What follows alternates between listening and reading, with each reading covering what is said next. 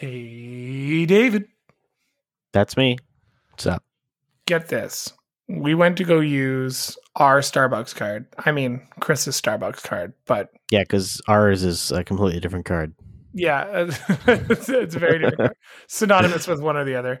Yeah. And it said insufficient funds. And we're like, what the hell? Like, she put like 30 bucks on it the other day. She likes her Starbucks while she's working. That's fine.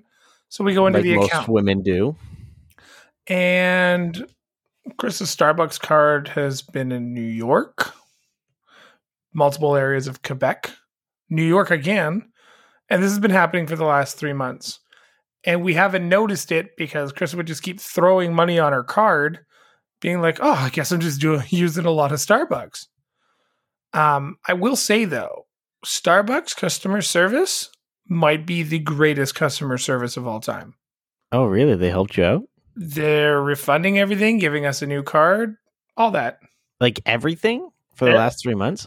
Anything that wasn't uh, spent in our home area. Ooh.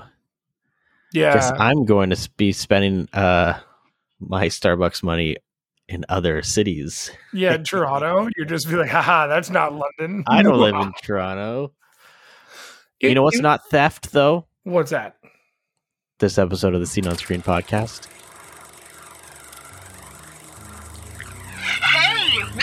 Favorite tabletop adventure, movie, or video game, we've got you covered. Welcome to the Scene on Screen podcast with your hosts, Sean and David.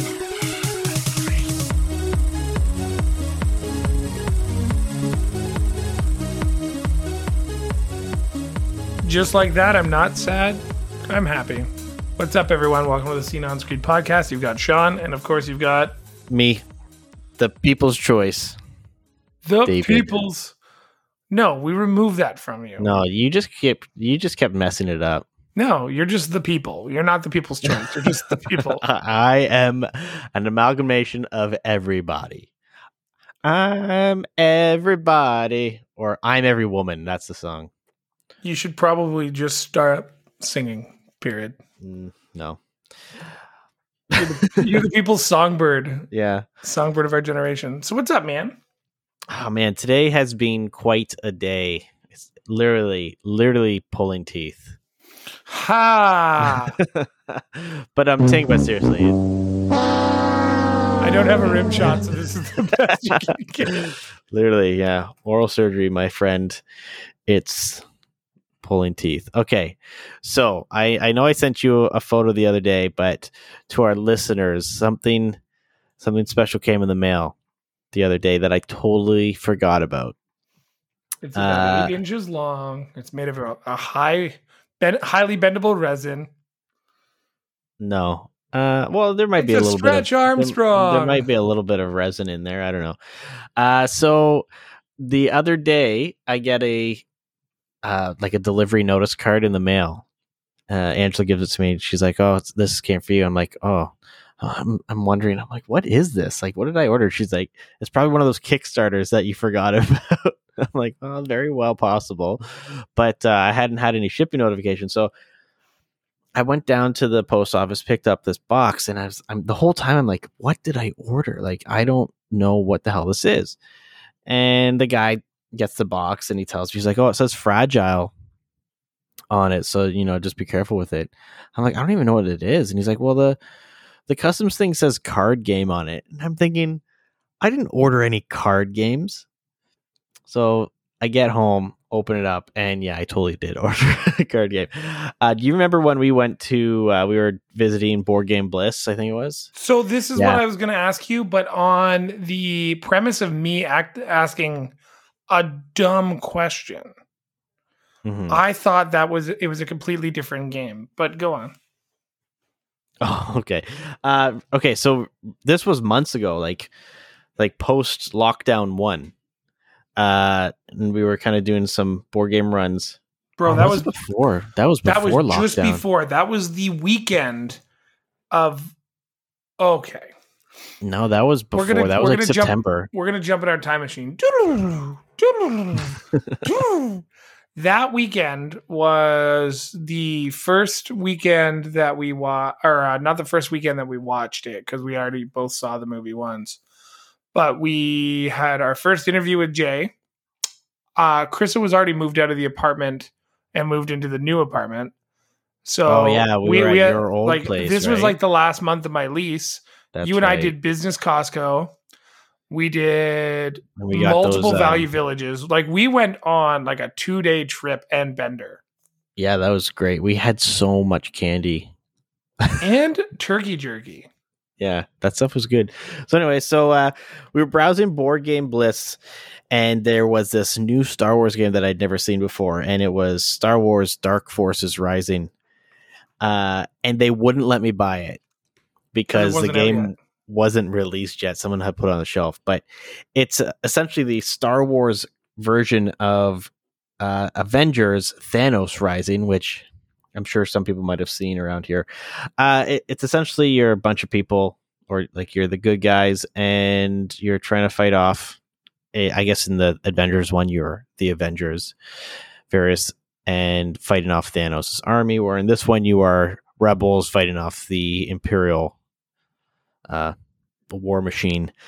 And so, anyway, so it was impossible to find this game in North America because in North America, uh, Fantasy Flight Games has the license for all Star Wars board games. So what that means is that no other board game company can legally make a Star Wars board game in North America. Uh, Asmodee, I think it is, is the, the main company that bought Fantasy Flight Games and all that stuff. So I'm sure there's some some way around that. But uh, in the UK, Fantasy Flight Games does not have the license for Star Wars stuff. So this is made by the OP or the OP, I'm not sure. And I found a website that was selling this game before it was For- available. Six no no it, it's been available since uh end of 2019 i think it was. But it's been impossible to get in in uh north america unless you import it right? But like the cost of board game bliss was like almost 90 bucks. And i did not want to spend that much money on it. So i got it for $67 no tax and free shipping. Which uh is a phenomenal price for a game that is not allowed to be in North America. Ooh, Well, I so guess it we should definitely is allowed, play but- it. Yeah, so um, this is actually going to be one of the first uh, unboxing videos that we're going to upload to our YouTube channel that has been sitting kind of dormant for the last few months. But uh, I have that that uh, I'm going to be doing some unboxing videos and looking at the components and a few other Kickstarter games that had come in, like uh, this one game called Flourish. F- Flourish, something like that. It's like uh, you know, pl- plants and flowers and stuff like that. It's made by Starling Games, are the company that made Everdell. Ooh, I Uh, like that this game is a lot. yeah. So this is one where it's it's up to seven players, and apparently the time frame uh, does not increase per additional player. So I'm really interested in that, and I guess the the concept is you are building your garden of flowers and stuff like that.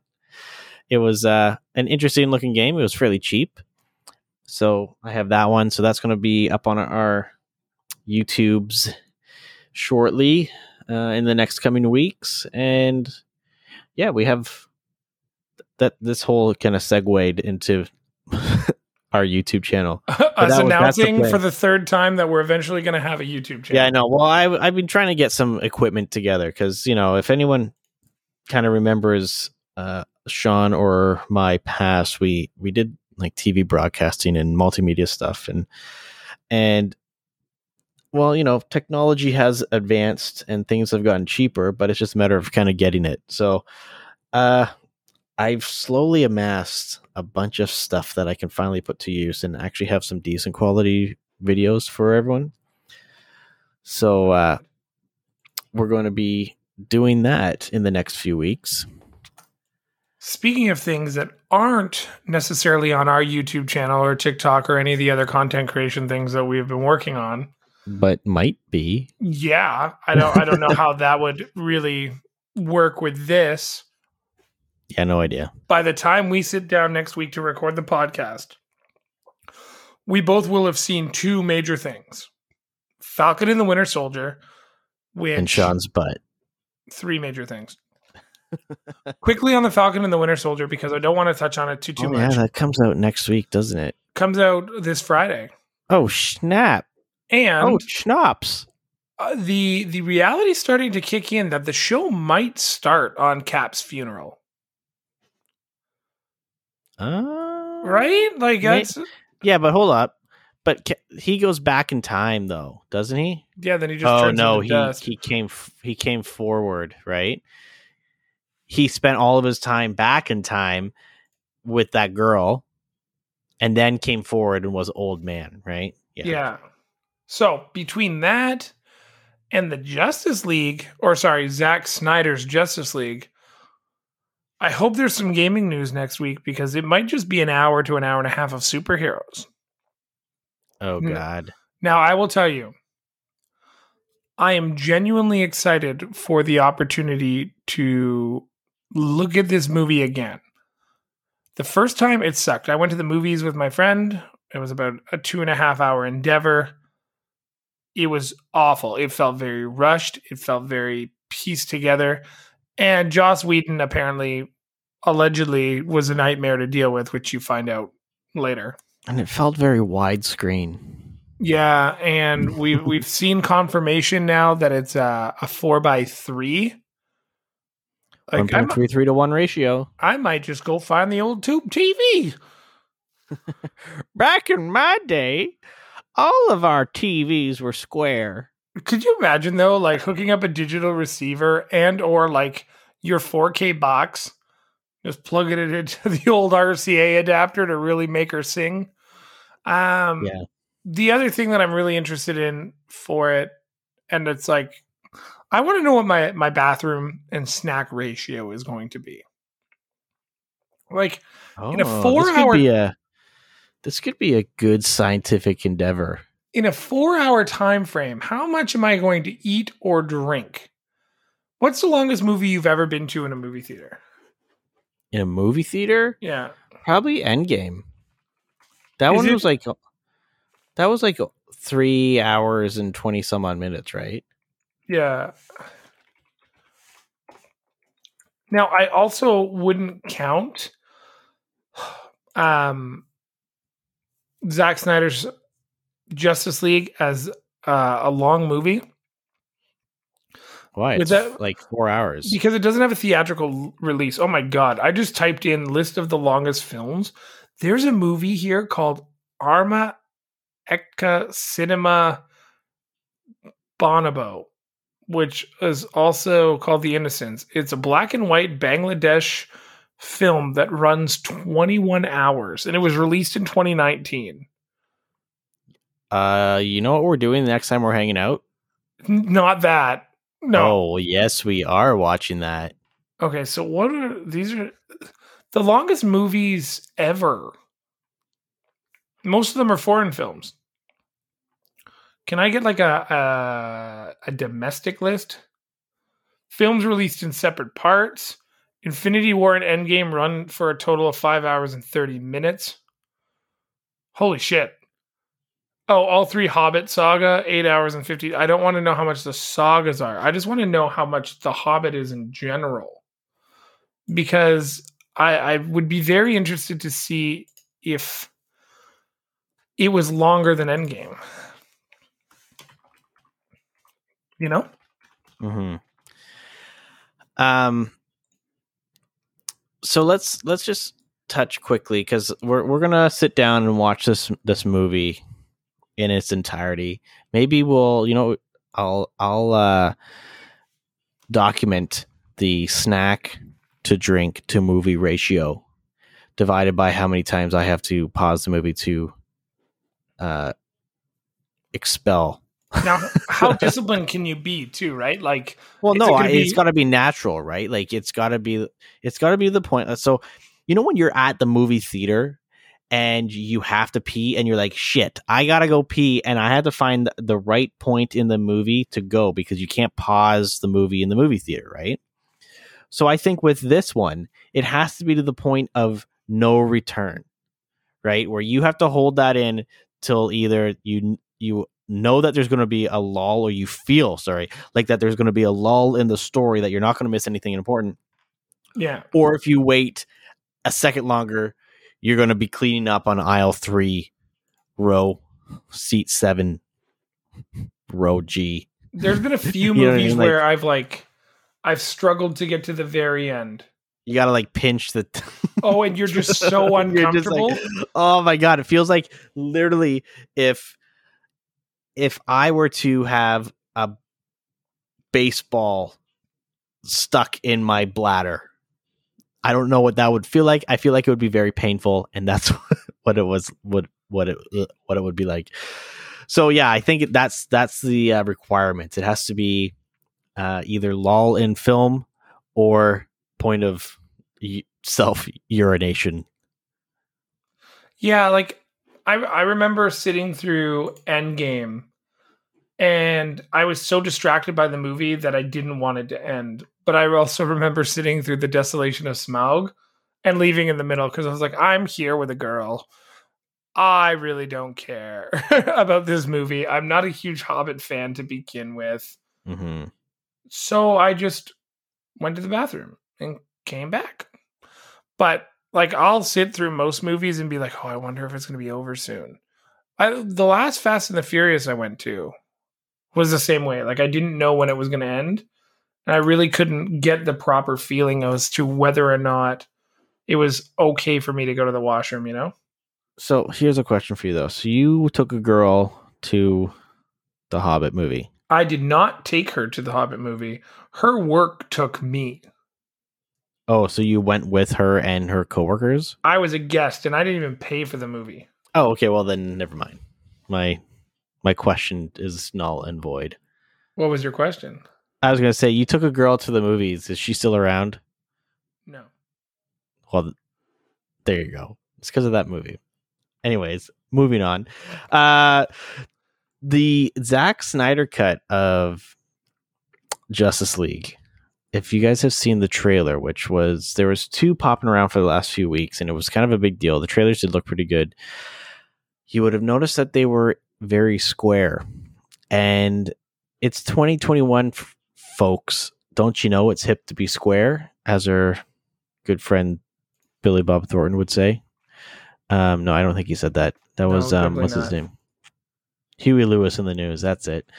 Um, whatever. Both names just fall off the tongue like a nice beef brisket. Anyways, so there was lots of concerns about why or questions as to why this movie was shot in 4x3 or a 1.33 to 1 ratio.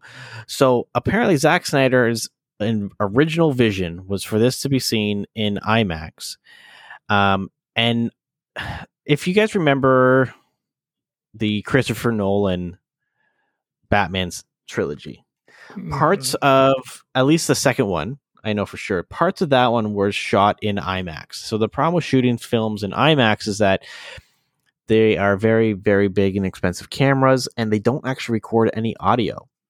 So Zack Snyder's goal for uh, Justice League was to make this movie viewable on IMAX, and it turns out that a 1.33 to 1 aka 4 by 3 or square ratio uh, has the best um, i guess transformation or crop to fill an imax frame without losing a lot of video picture or having any black bars because if did you see uh, dark knight in uh, imax No, I saw it on release, but it was not IMAX. Okay.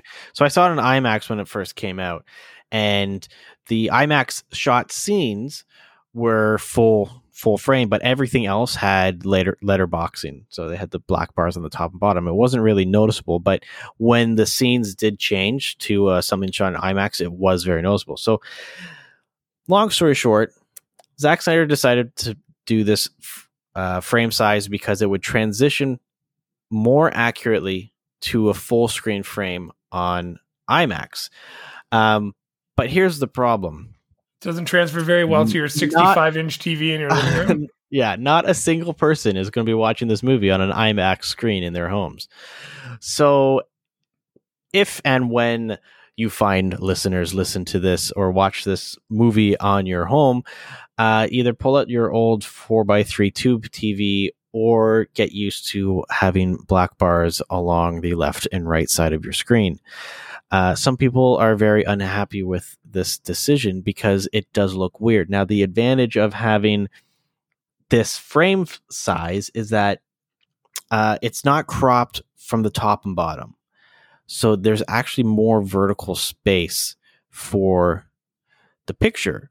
So you can see more stuff going on there. But we're so used to like 99% of TV and movies now use the standard, uh, what is it, 1.43 or 1.48 to 1. So a 16 by 9 ratio. That's what we're used to. Even if a movie is a slightly different uh, ratio, you know, there still might be some letterboxing on a, a 16 by 9 TV, but it's not as obvious as literally watching a square show. So I'm just looking at some comments here.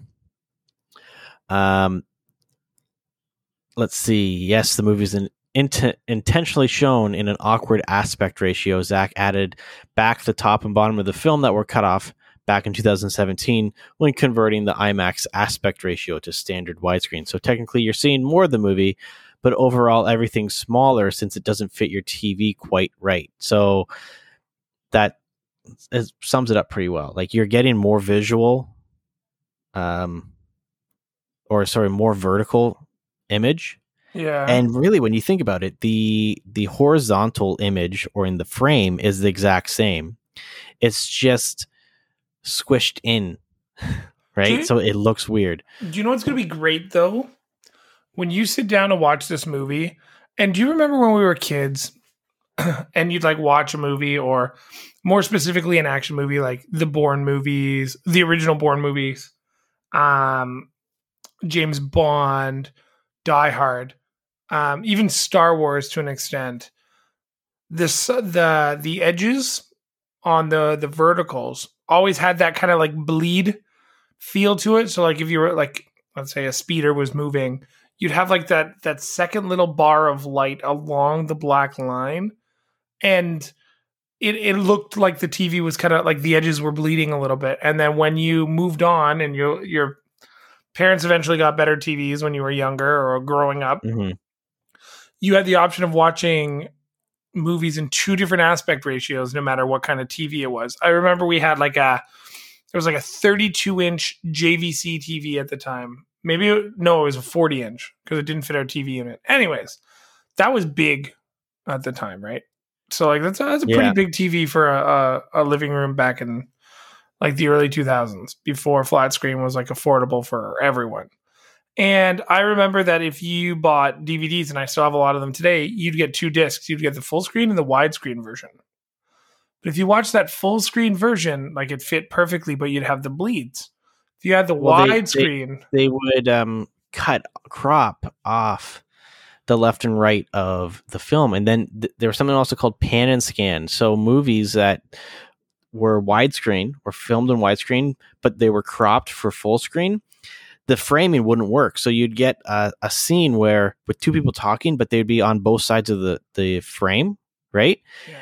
And they would actually crop it, and during the conversation, the the picture would actually like pan over to the other person talking. It was like super weird. But anyway, I started to cut you off. But oh no, to- no, like that was the whole other thing. Like that bleed sometimes was like the image would be 100% stable, but then as the camera panned, parts of the image would go off on a little bit of an angle and bleed off the edge. And I have a feeling with the the Snyder cut we're going to experience that. May- maybe it depends Or on like how the little glow, you know. it depends on how it was um, edited together. But I, I think because this wasn't shot on film, uh, we might not have that as too much of an issue. I just want to read one comment that someone had posted on about this movie. Uh, someone had said essentially morons. It's a four by three film. And the response to that was, What do you mean morons? Zack Snyder is the moron for making a film for IMAX when people are going to be watching it on TVs. Who is going to IMAX theaters?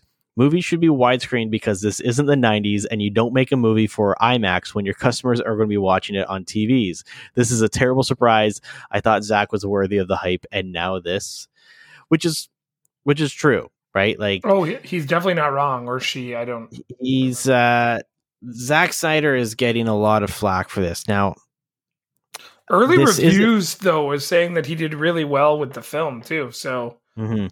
I think and I think that's the problem though, right? Like the the the aspect ratio and the way that the movie is presented is so different and so jarring to people because for the last I don't know, decade, we've been watching movies and TV shows in a 16 by 9 aspect ratio, right?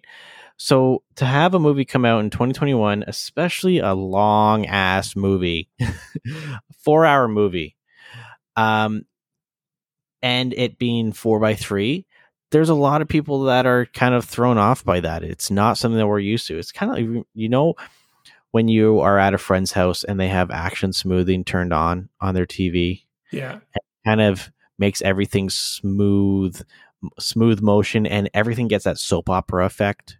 Right? Mm, it's not natural. Like it doesn't, even though visually it looks better. You don't have any ghosting of images during high action sequence and fast movements. It doesn't look natural, and that's because for all of eternity, movies have been displayed at 24 frames per second. So when we see something that is displayed at a higher frame rate, it looks weird.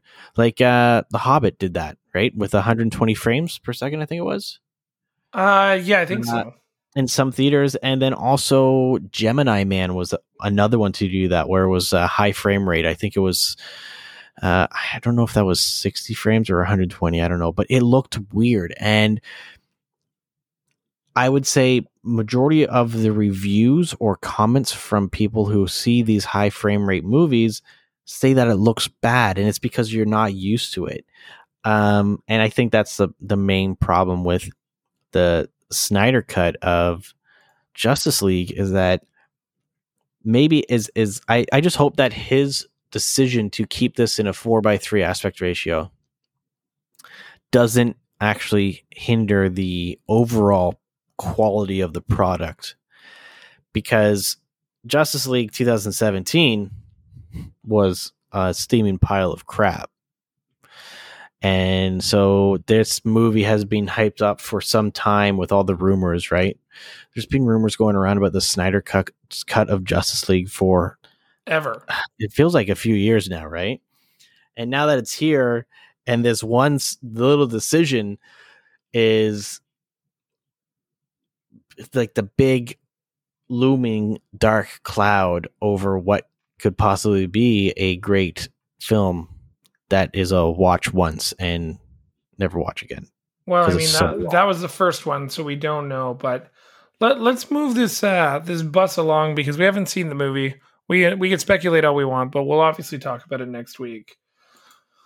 I'm going to give you a player's choice. Okay, would you like to talk about something kind of awesome from Microsoft or something typical of EA?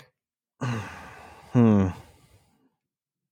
This is uh let's do the typical EA one because I think the Microsoft one's gonna kind of bleed into EA a little bit as well. Ah, yeah, you know what? You are totally right. so EA once again is under fire for their their card system. Um, with FIFA surprise. Ultimate Team having a trade scandal, somebody on the inside was acquiring cards and selling them online through a private account, and essentially giving like creating himself rare cards and selling them online, so people would have a, a huge advantage. Um, so this has affected FIFA Ultimate Team. And these cards are actually being sold on the black market, not eBay, not Amazon, the black market. The dark Is- web. It is now being called EA Gate. Whew. EA can't catch a break, eh? Well, do they really need a break?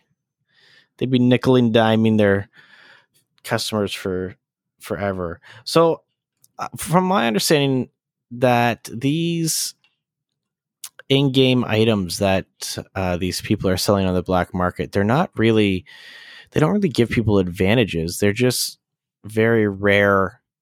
Um, They're the highest level cards. have Yeah. right? Like cards or char- like characters or um, equipment and stuff like that, but nothing that actually gives any advantage in games. Is that correct? I thought that the, So FIFA Ultimate Team essentially is like um, players, jerseys, um, coaches, and um, stadiums. But the the items that have been sold on the the black web or the dark web are icon moment cards, which are like the highest tier level of cards um, in FIFA. Now, what that essentially means is like they're 99 to 100 rated overall gold level players and they're like the the Lionel Messi's of the world, so Cristiano Ronaldo's. Like they're the biggest players in the game, and they're these like super rare cards. The equivalent in like an NHL or a Madden would be like a high end evolution card or a platinum card or a legendary card, and those still sell for like an insane amount of money as well. But um, I, I was trying to follow along with this the best that I could, and the uh, specul uh, like I just want to read a quote from the article. It's like speculation. A speculation first started circulating on social media after a professional FIFA player, alias Hectic Jukes, posted a video on his Twitter of him um, of his match.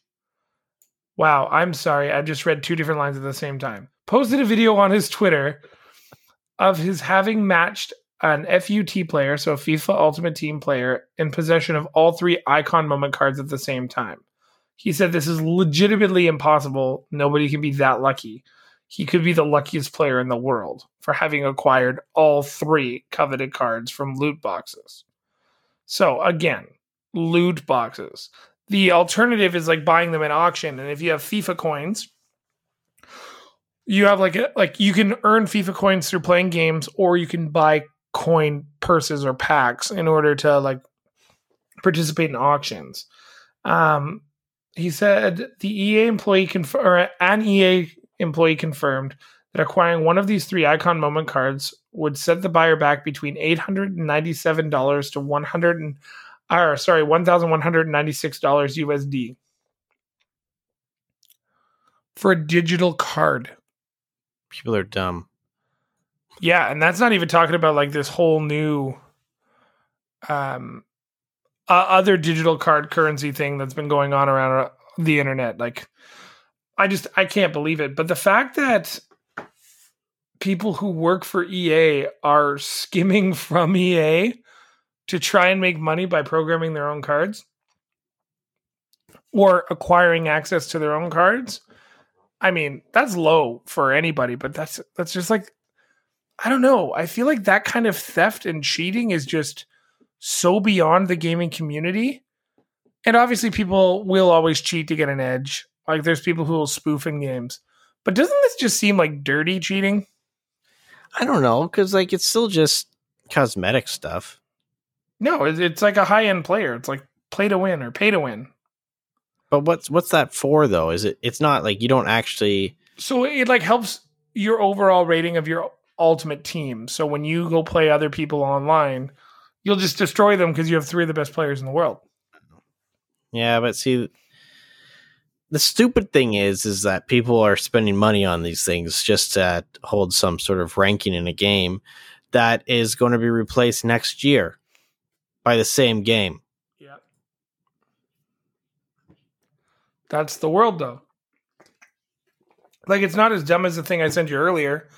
For for those who don't know, um, NFTs are sweeping the nation by by storm. And the But professional sport- Sean, what is an NFT? well, I'm glad you asked, David. They are called non fungible tokens, opposed to a fungible token, which has a one to one dollar value. A non fungible token has uh, one to whatever you decide the value is value. Now, what's going on with these NFTs is the exact same thing that's happening with FIFA, Madden, all the Ultimate Team stuff. People are play, paying an insane amount of money to own digital moments or gifts. Gifts. GIFs. Shut up. It's a GIF. um, It's a hard G. a, a, a Jiffy Pop. People are paying insane amounts of money to own their pieces of history in digital content. And what the NBA has done is they've capitalized on this by creating something called Top Shots, which sells digital card packs, which have waiting lists to get on, by the way, where you can purchase. Well, you enter a lottery to win cards as you're pulling card packs for your chance to earn some of the most iconic moments in NBA history, such as the Kawhi Leonard shot from Game 7 against Philly, any one of LeBron's insane dunks, just you name it, it's there. And the way it's kind of prioritized is like the lower your serial number, the more value your card's worth. Now, I was watching a sports show the other day and they were pulling these cards. I was like, oh, this is kind of weird. And the guy was getting really excited.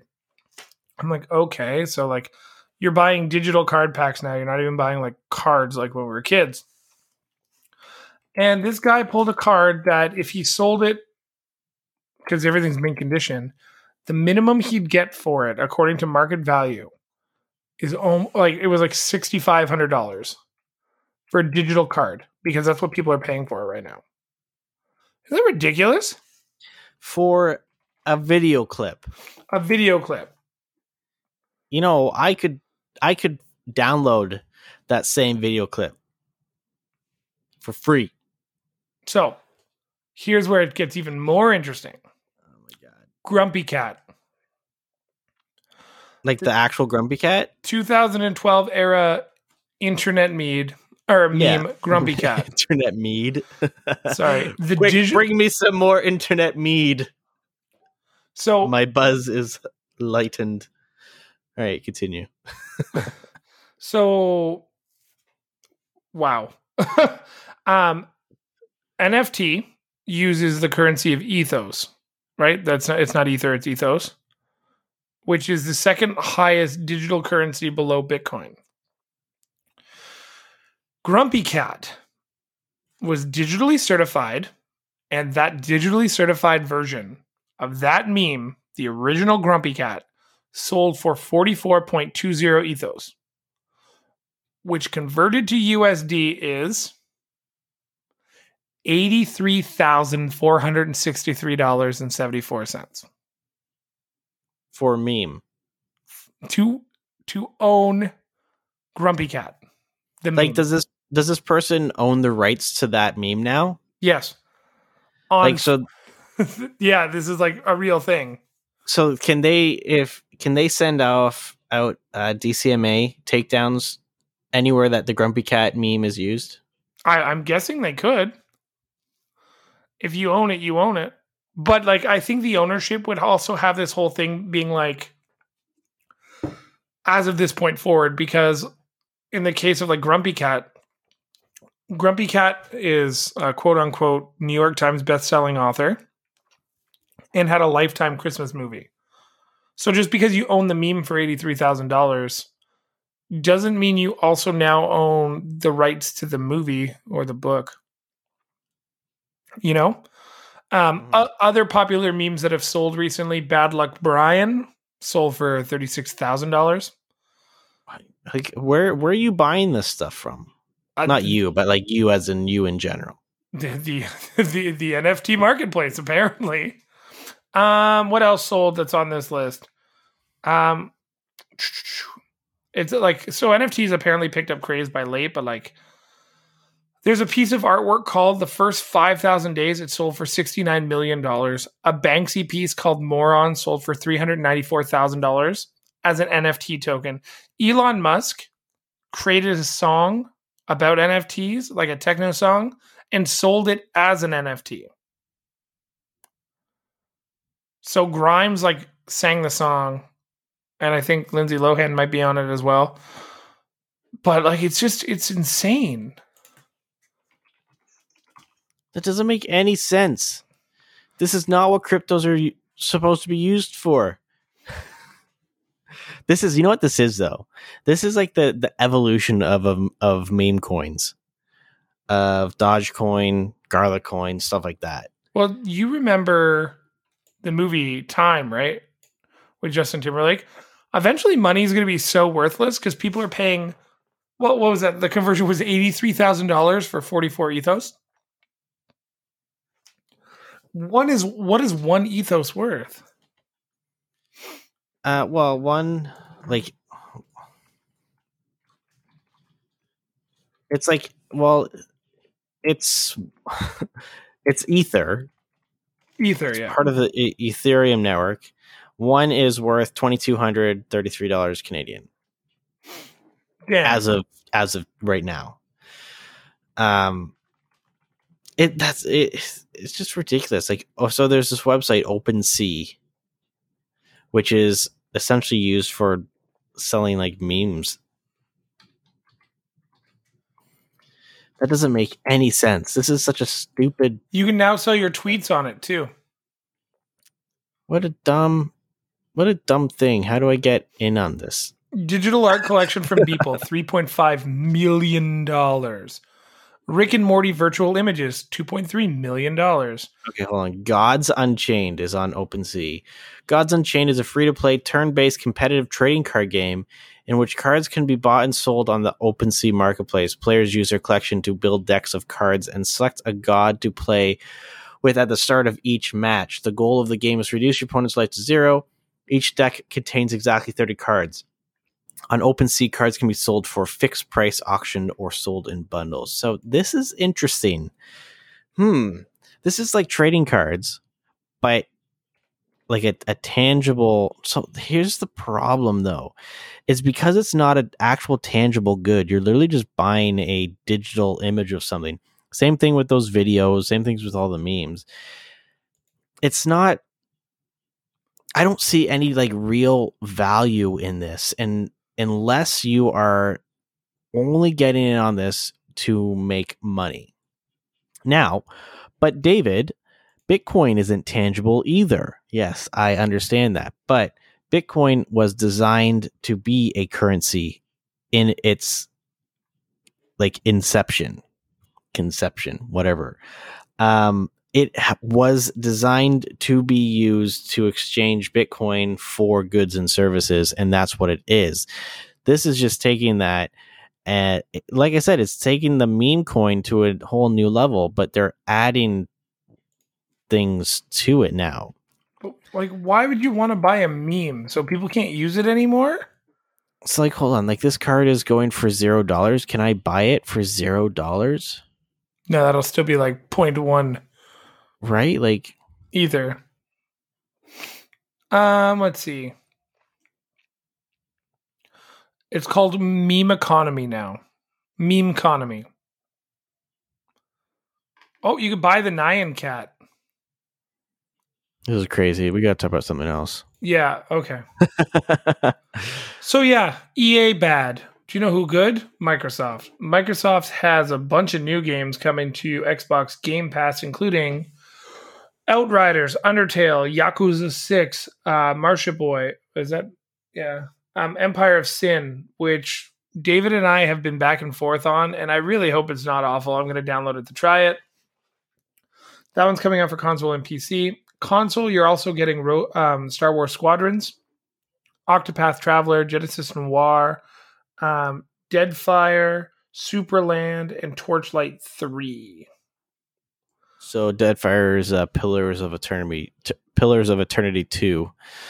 Uh, so this was just announced earlier in the week. Yeah. these coming soon. And it's funny because I saw this and I went to the uh, one of the Reddit threads about this announcement, and the exact same thing that I was thinking was all of the top comments, and that is Octopath Traveler is coming out on Xbox and PC. This was a Square Enix game that was a Nintendo Switch exclusive up until when? Uh, March 25th. That's when it comes out on Xbox and PC, which is kind of crazy. Um, so nothing is sacred anymore. Uh, I'm interested in Empire of Sin. I'm glad that it's coming out on on Game Pass because it. I probably will play a little bit and then never touch it again. Hey, Squadrons just dropped. Um, I guess it doesn't. It didn't just drop. It drops on the 18th. Um, on EA Play, they also added uh, Madden 21, FIFA 21. At this So- point, if you are in the whole debate of like PlayStation versus Xbox, if you buy a Game Pass, there's no doubt in my mind that Xbox is the better investment.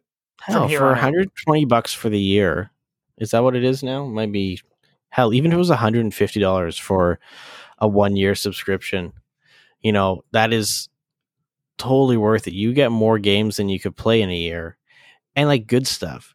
Um, one thing that actually was just announced recently as well. I don't know if there was an official announcement on their website. Um, I'm just gonna take a look. Oh yeah, it was just announced not too like just a few days ago. EA Play is coming to PC for Yes. Xbox Game Pass members as well, which was which is huge. So you, now the shitty thing is that you have to install the EA desktop app to be able to do that. But all of those games part of EA Play you can access on PC now as well. Actually, not all. Well, there not are, all of them, There but- are some games that don't come over. Like right now, um, FIFA's not coming over, which some people find super odd. is but- FIFA on uh on PC? Yeah, it is. Well, FIFA 20 is going to yeah, twenty one's not making it there quite Yeah. yet. But Well, because they're still making too much money on there. I didn't even realize this, but uh, Game Pass Ultimate perks. Like you should definitely take the time to like log in and do your thing every day. Because if you by April 5th, you can claim your Rainbow Six Siege Doc Bite set. That's like a whole cosmetic pack you get for free just for being on Game Pass. hmm Hmm. They have like Sea Sea of Thieves stuff, things for Apex Legends. I enter all the contests after I get like once I get enough points, I enter contests. I don't waste my time. I've tried to win a surface multiple times. Do I need a One, surface? one No. day, one day, you'll. One day I will win one because I will never pay for it. But so yeah, either you're like, going to steal it or you're going to actually legitimately win one. at this point in time, I would just like to lay my my sword in the sand. I'm not fighting with you guys anymore, PlayStation users. There's no point. Game Pass is the superior product, or Game Pass Ultimate is a superior product. And I've talked to numerous Sony users who are now pissed because they have to pay $5.99 a month to have EA play. They have to pay for a shitty PlayStation Plus. They're just Well, I wouldn't say PlayStation Plus or not shitty. PlayStation Plus. What's the other one called? PlayStation Now, Yeah, which they like Sony doesn't even advertise that. Sony So- only has the whole "we have better monthly games for free." If they, yeah, and that's even a stretch as well. I mean, what was xboxes this week or this month? I don't know. So here's the thing Sony literally needs to take their PlayStation Now and implement it into PlayStation Plus subscription. Make it one full subscription. Sure, increase the price if they want, or allow people to buy a PlayStation Plus slash uh, PlayStation Now subscription together. Call it PlayStation Ultimate. and you know, just to have something that can potentially compete with Game Pass.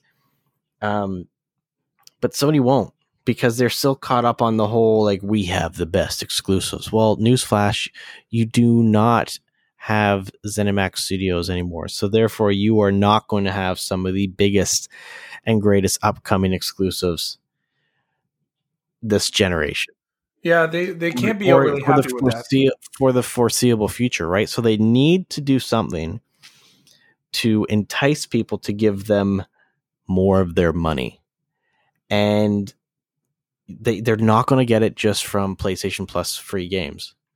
You know, the the last few that they they gave out, um, while there's the PlayStation Five one was like called like Mark Maquette or something like that. It was like some weird a, puzzle first person puzzle game. And apparently it was buggy. Like I played a little bit of it. It wasn't the most intriguing thing ever. It's one of these like it's like a walking simulator with some puzzle aspects to it. It was not the greatest thing. And like you know, you know what I've been doing on my PlayStation more than playing the PlayStation Plus games? Watching Playing. Blu-rays. Playing the playing the games that I purchased. Actually, I started playing um Ghost of Tsushima.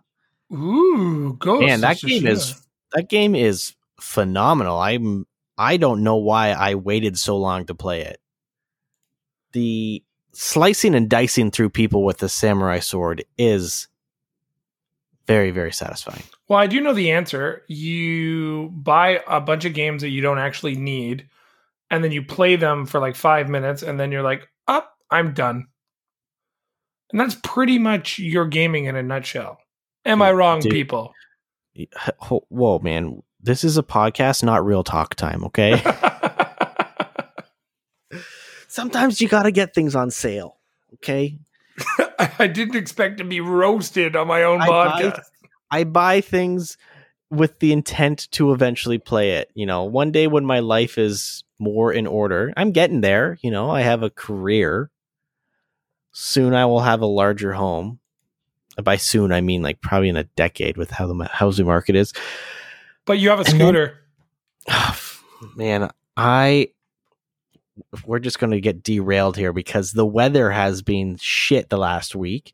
We get like really nice weather where it's like 14 degrees and it's like, oh yeah, I'm going to ride my scooter tomorrow. And then the next day it's minus 10 degrees and snow. And then it's like, ah, shit. And then the next day after that, it's like 10 degrees. All the snow melts. I'm like, okay, okay, here we go. I can, I can dig it. And then the following day, it's like minus two degrees and rain. Like it's just stupid. This is stupid smarch weather. So the scooter has been sitting in my hallway just mocking me. My $13 scooter. And now I'm all upset. What are we talking about next? You know what? I'm angry. Let's talk about bad things. I don't have the the music for doing bad things, but I didn't do a bad thing, but we're going to talk about the the Razzies, right? Yeah, and we're just gonna go over the categories because they're a hilarious, b hilarious, and c. Did I say hilarious because they're hilarious? and this is quite possibly the only movie award show that should matter anymore because they don't give AF about people's feelings. So let's start off with the um the worst picture. Tell stop me if you've seen any of these movies. I've seen one of them, and it was awful. 365 days. Um, absolute proof. Dolittle, Fantasy Island, and music. Actually, I've seen two. I've seen two of these movies. And I think Dolittle was a huge mistake by Robert Downey Jr. because he was like, oh, I don't need that Marvel money anymore. And now he's in talks to return as Iron Man somehow. So, yeah. What do you think? Like, I always look at the Razzies as like the best award show because they're the movies that are typically the most compelling to me. And like I know you sent me an image the other day about uh Wonder Woman 1984 receiving I think it was two nominations. Something like that, yeah. And I didn't hate Wonder Woman. I thought it was era adjusted for the 1980s and that's what they tried to pull off. But when you're looking at the worst picture, there were worse movies than this last year. This is just what they came up with. And I always find it funny because the way it kind of works is nomination ballots are emailed out. Who gets these emails? Is it just like the Academy and everybody's like, "Oh, hey guys, what movie did you hate the most? Let's Can you pick on our imagine if it's like, can you imagine if it's like a like a dark web, you know, underground academy Oscar thing where they're all just like, okay, well, we have to give all the this this movie actually sucked. Why we why did Dolittle get nominated for best 3D graphics? Let's nominate them for worst picture. You know? Don't know. Yeah, and like Could you imagine if it's just like people send it like uh, the nominations are sent out to the Screen Actors Guild and anybody who wants to fill one out can and like Mark Ruffalo sitting there being like, oh man, to- Robert Downey Jr. and I have been in so many good movies together. Like we were in Zodiac, we were in all the Avengers, but you know what? Fuck Dolittle. He writes down Dolittle as worst picture, worst actor. Um, the comments are pretty funny on this too. So for worst picture, I'd agree. Dolittle was bad. Fantasy Island was worse. And apparently, music, the musical drama created by Sia, is just an absolute gong show of terribleness. Co- Coming up I'm- next. Sorry, I'm go ahead. looking up this. I'm looking up this uh, 365 days. I'm like, what is this? And it was apparently a, a Polish erotica film. Uh, and it like showed on Netflix and all this stuff. I think it, it's like probably a. Speaking of Polish erotica films, um, it looks like a Polish kind of copy of Fifty Shades of Fifty Shades of Grey. the The poster is hilarious. It's literally uh, a naked woman with uh, a hand bra of a, a hairy man behind. are you even remotely like? this movie this movie was uh, nominated for one two three four five six razzies Oh, that's you know what movie hilarious I thought was going to end up on here because I watched like ten minutes, and it was dubbed so badly that I just hated it. Lupin on, uh, or sorry, Lupin. what do you mean it was dubbed That's it's a french it's a french movie Yes, that's why I'm saying here it was dubbed so poorly in North America that Nah, it man. could have gotten a Razzie. it it's it's in english or it's sorry it's in french on netflix just change the li- the language probably have Yes, the English dubbing is awful, is what I'm trying to tell you. why are you watching it with the english dub Do you understand French fluently? does it have subtitles Does your face have subtitles? seriously turn the subtitles on All right, so for, for worst picture, I picked Fantasy Island. Fuck it. I haven't seen Fantasy Island. I was intrigued about it. Like it doesn't like it looks bad, but like it looks like one of those bad good movies though. Or good bad movies. You know, how there's those movies like whereas Dolittle just looked bad. Have you And- seen? Absolute proof. This sounds like it would be a bunch of hillbillies making moonshine. I'm just looking up the cast of this before I like uh say the wrong thing. But these Barbie and Kendra movies, there's movies called Barbie and Kendra Storm Area 51, Barbie and Kendra Save the Tiger King, and the third one on the list was Barbie and Kendra Corona Zombies? Corona Zombies. And Barbie and Kendra Storm Area 51. So I'm just looking at these. Are these pornos? I thought they were like those 3D Barbie f- movies. Are they They're not? they're real humans. Oh, really? They're they're actors and actresses who are like tight. I think they're like kind of like the Sharknado stuff, but like these girls are really trying to take themselves seriously, and they're like, "Yeah, I'll save the Tiger King." Oh. Wow, the Oh person who played Barbie is in 1, 2, 3, 4, 5, 6, 7, 8, 9, 10, 11, 12, 13, 14 pre or post production things. And she's been in a lot of TV episodes of just a bunch of random things. Her vi- her resume goes back to 2015. You know what? Good for her. I'm not talking shit about you anymore. Look at the work you're getting. You're getting more work than I am. You are girl number three in. Clockwork.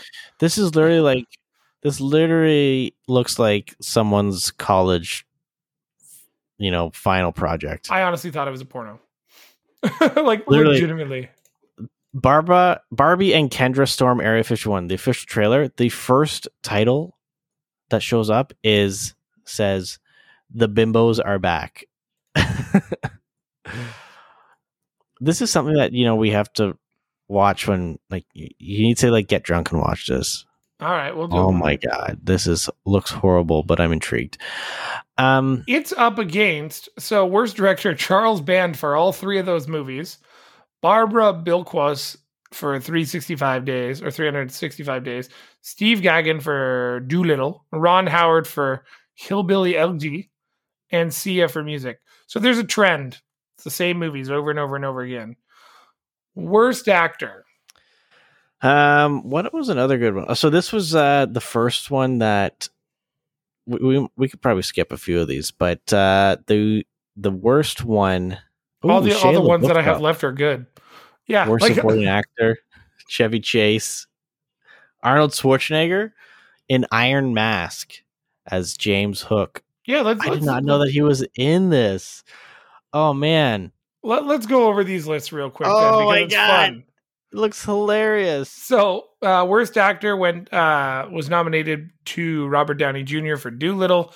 Mike Lindell, the My Pillow guy in Absolute Proof, he played himself. Uh, Michele Morrone for 365 Days. Adam Sandler for Hubie Halloween, and David Spade for The Wrong Missy. Now, hold up. Holy shit, Hubie Halloween was hilarious. Jackie Jackie Chan is in this movie. Will you focus? Sorry, I'm, uh, you know what I'm watching this weekend, right? Snyder Cut. no, I'm watching Journey to China. Oh my god, this even- looks hilarious. You've you've gone off the rails to the the the point where I'm not even on the same part of the page as you. I know we're. I'm on a completely different continent right now. Yeah. So okay, sorry. for so I just went through the worst actor category.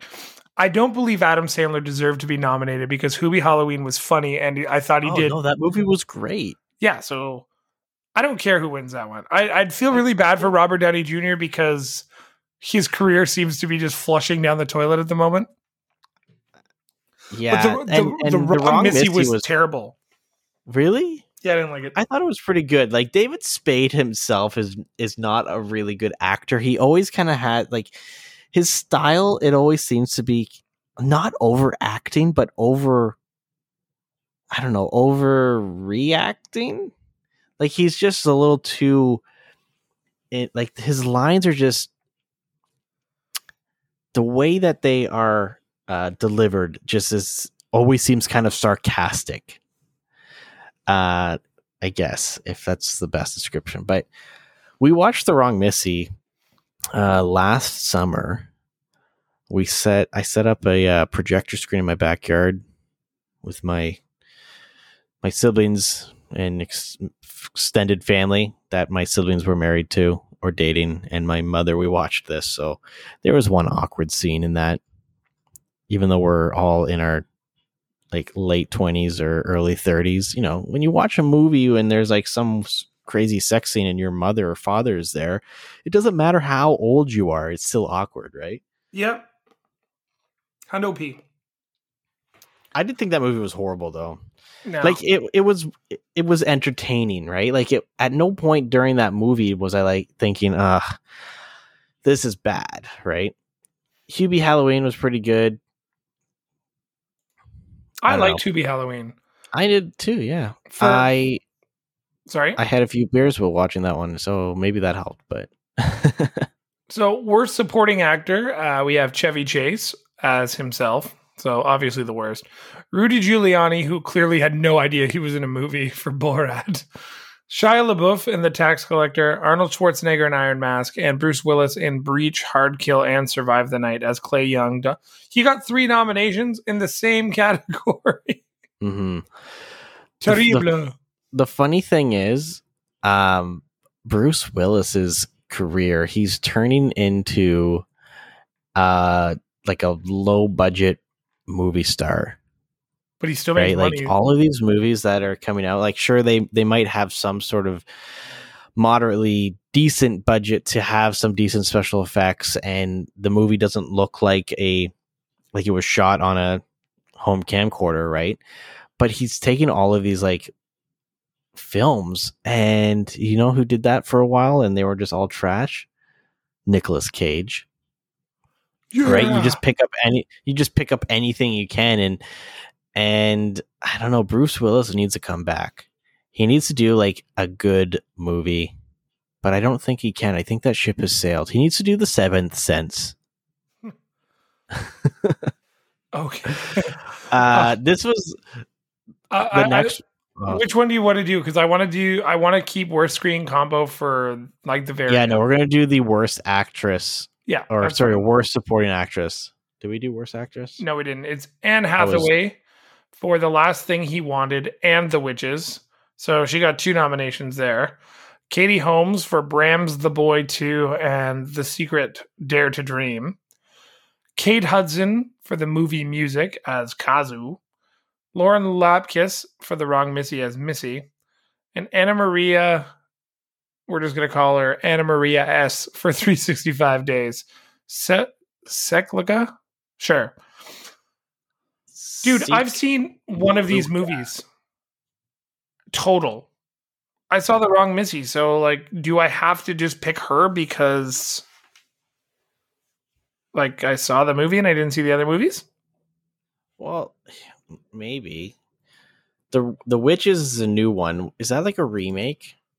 No, it's Ra- Roald Dahl's The Witches is a 2020 dark fantasy comedy Oh, I saw the uh, trailer based for on the this. 1983 novel of the same name, and the second feature length adaptation of the movie after the 1990 film of the same name. Yeah, so this is the remake of The Witches, which everyone knows and loves. The one starring Anjelica Huston, Mai Zetterling, and Rowan Atkinson. Yes, that was a good movie. So, do you see the biggest not so much. difference between worst actor and worst a- actress? Worst actor has one mega movie star and Adam Sandler. Adam Sandler is like in a league of his own. He makes his own movies. He does what he wants. His movies make money. The worst actress has two A-listers for sure. Uh, one who's won Oscars. Katie Holmes, which is like a B or a C lister now. Lauren Lapkus, who's like a D lister, and then whoever the fuck this Anna Maria chick is. I shouldn't disrespect her like that, but I have no she's, idea who she is. she's. Polish, so But like, she is known for her leading role in the erotic drama film 365 Days. like Anne Hathaway is such a good actress that it's kind of like weird to see her on this list. And and I think it's just what the that's the funny thing. is like there's movies on these lists that no one knows about, and then there's movies that people have heard of and probably just didn't see, or the movie just bombed, and that's why it's on here. Um, like worst supporting actress, there's Glenn Close. Um, also nominated for an Oscar for the same role as Bonnie Mama Vance. and it's funny because it's so which is so ironic, right? She was nominated as worst supporting actress and best supporting actress. Right? Nobody said this had to make sense. Yeah. I know. Uh Lucy Hale. I don't know whoever the hell that is in Fantasy Island. Maggie Q, another person in Fantasy Island. And this is my favorite one out of all of this. And I 100% totally agree with this right now. Kristen Wiig in Wonder Woman 1984 as Barbara Minerva, Minerva. Minerva slash Cheetah. Now, I agree with remember- 50% of that. if you remember Wonder Woman 1984, they only called her Cheetah once in the film at the very end. Once, only once, and never was it ever muttered again. She she was a bad cat, but I didn't think Barbara was terrible. Uh, no, the character itself, I think, is not a horrible, but that movie had a lot of problems, and Had a lot of I- whole. I think near the end when like when Kristen Chris when Kristen Wiig was like good, right before she turned evil in that movie, it was it was all right, but she's just not a villain character, right? Like I don't think she has it in her to portray a villain. So it seemed overly forced and awkward. I could agree with that. Yeah. Um, Lucy Hale is kind of like that household name now that gets like one terrible a horror movie a year. She's been in a lot of like the NATO movies, stuff like that. I believe she's also from like Pretty Little Liars, so she's one of the Pretty Little Liars. Um, but But she she's in Scream 4, Sisterhood of the Traveling Pants 2, Oh, that one, yeah. Cinderella Story. Uh, was not in Pretty Little Liars, unless that's a TV show. Is that a It was a show? TV show, yeah. Uh, I'm fairly certain she was a pretty little liar. No. What what year was that? Um, nope. She was in Riverdale. That's what she was in. Lucy Oh, she's Hale. just, so she's just a a guest star. She's Uh, also yeah. no, she was in. She's one of the main characters, and Oh yeah, never mind. Pretty Little Liars, right there. She was And- Ar- Aria Montgomery. yeah. Huh. So bite your tongue. Um, I don't. I don't even care who wins this category. I think it would be a disservice to not give it to Kristen Wiig, but I think she'd also wear it with too much pride. So the first time she ever won an award, huh? Ha! Heyo. Actually, I think she's won some comedy awards before. She won for Bridesmaids. Um, Glenn Close, because I think it'd be super hilarious for her to win the Oscar and the Razzie. Oh no no. Hold on. Kristen Wiig's awards and nominations. Did she win Uh, for? she was uh, named. She was named one of PETA's sexiest vegetarian celebrities of 2011, Well, there, there's an accomplishment. and she's part of Time's 2012 list of the 100 most influential people in the world. Okay, here we go. Yeah, she'll she's been nominated for stuff. Um, she, she's won a few awards. Zoolander 2, worst supporting actress. Oh, so she's won a Razzie before. um, what else? What Gold Derby TV Award? Oh, that's for Saturday Night Live. Saturday Um, Night Live. A bunch of nominations. Uh, the Looney Tunes show, best female vocal performance in a television series in a supporting role. That's the People's Choice thing. So the People's Choice awards don't really matter. Um, Bridesmaid, best ensemble cast, best woman screenwriter, but nothing for like legitimately for acting or her acting abilities. Nominations 30, awards won 12. So that's not even a 50% win rate. I don't on. think you need to be uh, have Step that. game. Um, look at this. 2008 through 2012, she won three Variety Performer Awards for Saturday Night Live. Yeah, but that's TV stuff. Meh. Um, Best Movie Actress, Bridesmaids for the Summer Movie Awards.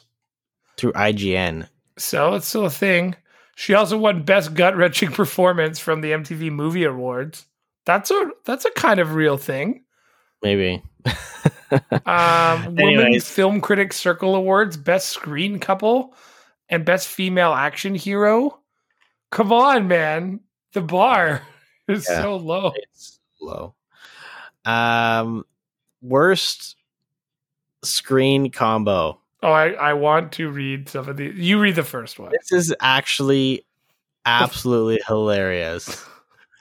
Uh, Mar- Maria Bakalova and Rudy Giuliani. Robert Downey Jr. Jr. This is the best one. and his utterly unconvincing Welsh accent. Oh my god. Uh, Harrison Ford and that totally fake looking CGI dog in The Call of the Wild, which apparently that movie was like all right, but yeah, the whole the whole thing is a CGI dog. Maybe Harrison Ford just doesn't like acting with real people and or animals anymore. I don't know. Him walking over Jabba the Hutt was pretty tough. Oh, yeah, uh, Lauren good. Lapkus and David Spade for the wrong Missy. No joke Which- there. I I don't I don't know, like it worked. They're both stupid and awkward people, so They had, they had no chemistry. Well that's the whole point. Anyways, are you going to do the final one? Adam Sandler and his grating simpleton voice, which yeah, okay, I kind of I kind of get that. Uh, I'm going to just vote for. I think the wrong Missy's going to win it. Uh, yeah, maybe. I feel like that's like the most legitimate most legitimate uh nomination. Yeah, I think the Adam Sandler one is completely unfair based on the character that he was trying to create. Plus, Hubie Halloween like connected like there's an Adam Sandler verse, right? Like some of the movies obviously don't connect like Grown Ups and stuff, but Yeah. the characters it- that- are. and I think that's what also made that movie enjoyable is kind of all of the Easter eggs and the connections between his other movies. Yeah. Plus, ignoring the fact that he also has, or he's already dated Julie Bowen in another movie or 2 But Mhm. whatever. Um, And then the, we got uh, the worst. final category, yeah. well, there's two. There's worst screenplay, And then special governor's award for the worst calendar year ever. uh, worst prequel, remake, ripoff, or sequel. So we got 365 Days, which is a ripoff of Grey's Anatomy. No, uh, Fifty Shades of Grey, Dolittle, Fantasy Island, Hubie Halloween, and Wonder Woman 1984. Now, this could be interesting because, like, some of these movies are legitimately bad, but some of these movies were super hyped up. So, does Wonder Woman 1984 win the worst prequel? Or would it go to that little known Polish f- sex film, 365 Days? I can't see Hubie Halloween or Fantasy Island winning this. So I think the- it'll be between Dolittle 365 Days or Wonder Woman. Hubie Halloween was digitally released uh, by Netflix October 7th, 2020. It was the top streamed title for the first two weeks of its release, and its third and fourth, or sorry, and its third weekend, third and final weekend, and over Halloween weekend, it placed sixth. So it made Netflix a ton of money for three weeks. That's all it did. It's exactly what it needed to do, right? Like nothing around it. Yeah. Yeah, I- and it was literally released as a Halloween movie. Like they released it like a week and a half before Halloween. I would be genuinely shocked. Watching that movie after Halloween. True. I would be genuinely shocked if Wonder Woman won. Because I really didn't think it was that bad. Maybe I have a soft spot for Gal Gadot, but I didn't think it was that bad. It it was a one and done kind of movie for me. I have zero desire to ever watch it again. I said that about the Justice League, and now I'm licking my lips going, tomorrow. Yeah, but here's the thing though. It's a 4-hour like recut. The the movie in comparison could potentially be completely different than the 19 or the 2000 I was going to say 1987 Justice League, the 2017 Justice League. Yeah. Who knows? And I mean, the worst screenplay is the same category as worst movie. So we really don't have to touch on that. The only thing that's different is Hillbilly Elegy is in it. And they've removed Absolute Proof. And they put all three Barbie and Kendra movies in the category. All these movies were awful. What I love about these is that it's not like the typical award shows where, you know, a- an actor or a director gets nominated for a single product that they've made, right?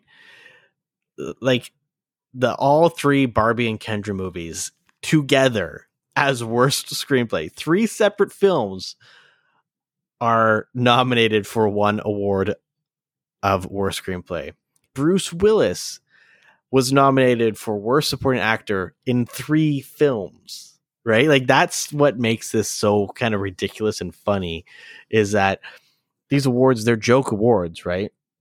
They still have their um award shows, right? These actors go to them still. And you know, it's kind of a legitimate deal and it's it's a joke obviously, but uh it's this has been going on forever. 41st Golden Raspberry Awards.